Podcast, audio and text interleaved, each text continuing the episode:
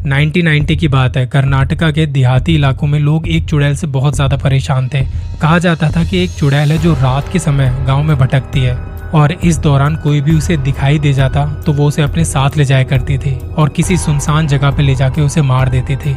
पर अगर उसे कोई मिलता नहीं था तो वो लोगों के घरों के जाके दरवाजे खटखटाया करती थी और उन्हें बाहर बुलाती थी। जब वो बुलाती थी तो आवाज़ किसी परिवार के सदस्य की होती थी।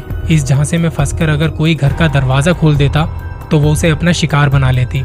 एक वक्त यहाँ के गाँव में इस चुड़ैल का कहर इतना ज़्यादा हो गया था, तब गाँव के कुछ बड़े बुज़ुर्गों ने साथ बैठ के थोड़ी बातचीत की और सोचा कि क्या किया जाए। और तब ये डिसाइड हुआ कि शाम को अंधेरा होने के बाद कोई भी घर से बाहर नहीं निकलेगा।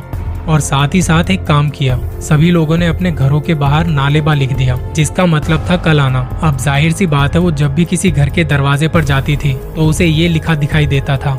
और ऐसा कहा जाता था, ये पढ़कर वो चली जाती थी वापस कल आने के लिए, और जब वापस से आती तो उसे फिर से यही लिखा दिखाई देता। ऐसे ही चलते चलते कितने दिन गुजर जाते हैं, और लोग इस वजह से बचे रह गए उस चुड़ैल से। ये जो अभी छोटी सी कहानी मैंने सुनाई, ये कहानी थी कर्नाटका की, और कई सारे लोग इस कहानी को नालेबा के नाम से जानते हैं।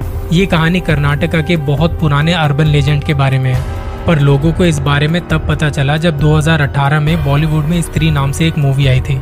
ऐसे ही ना जाने कितने अर्बन लेजेंड्स हैं जिनकी कहानियाँ अभी आनी बाकी हैं।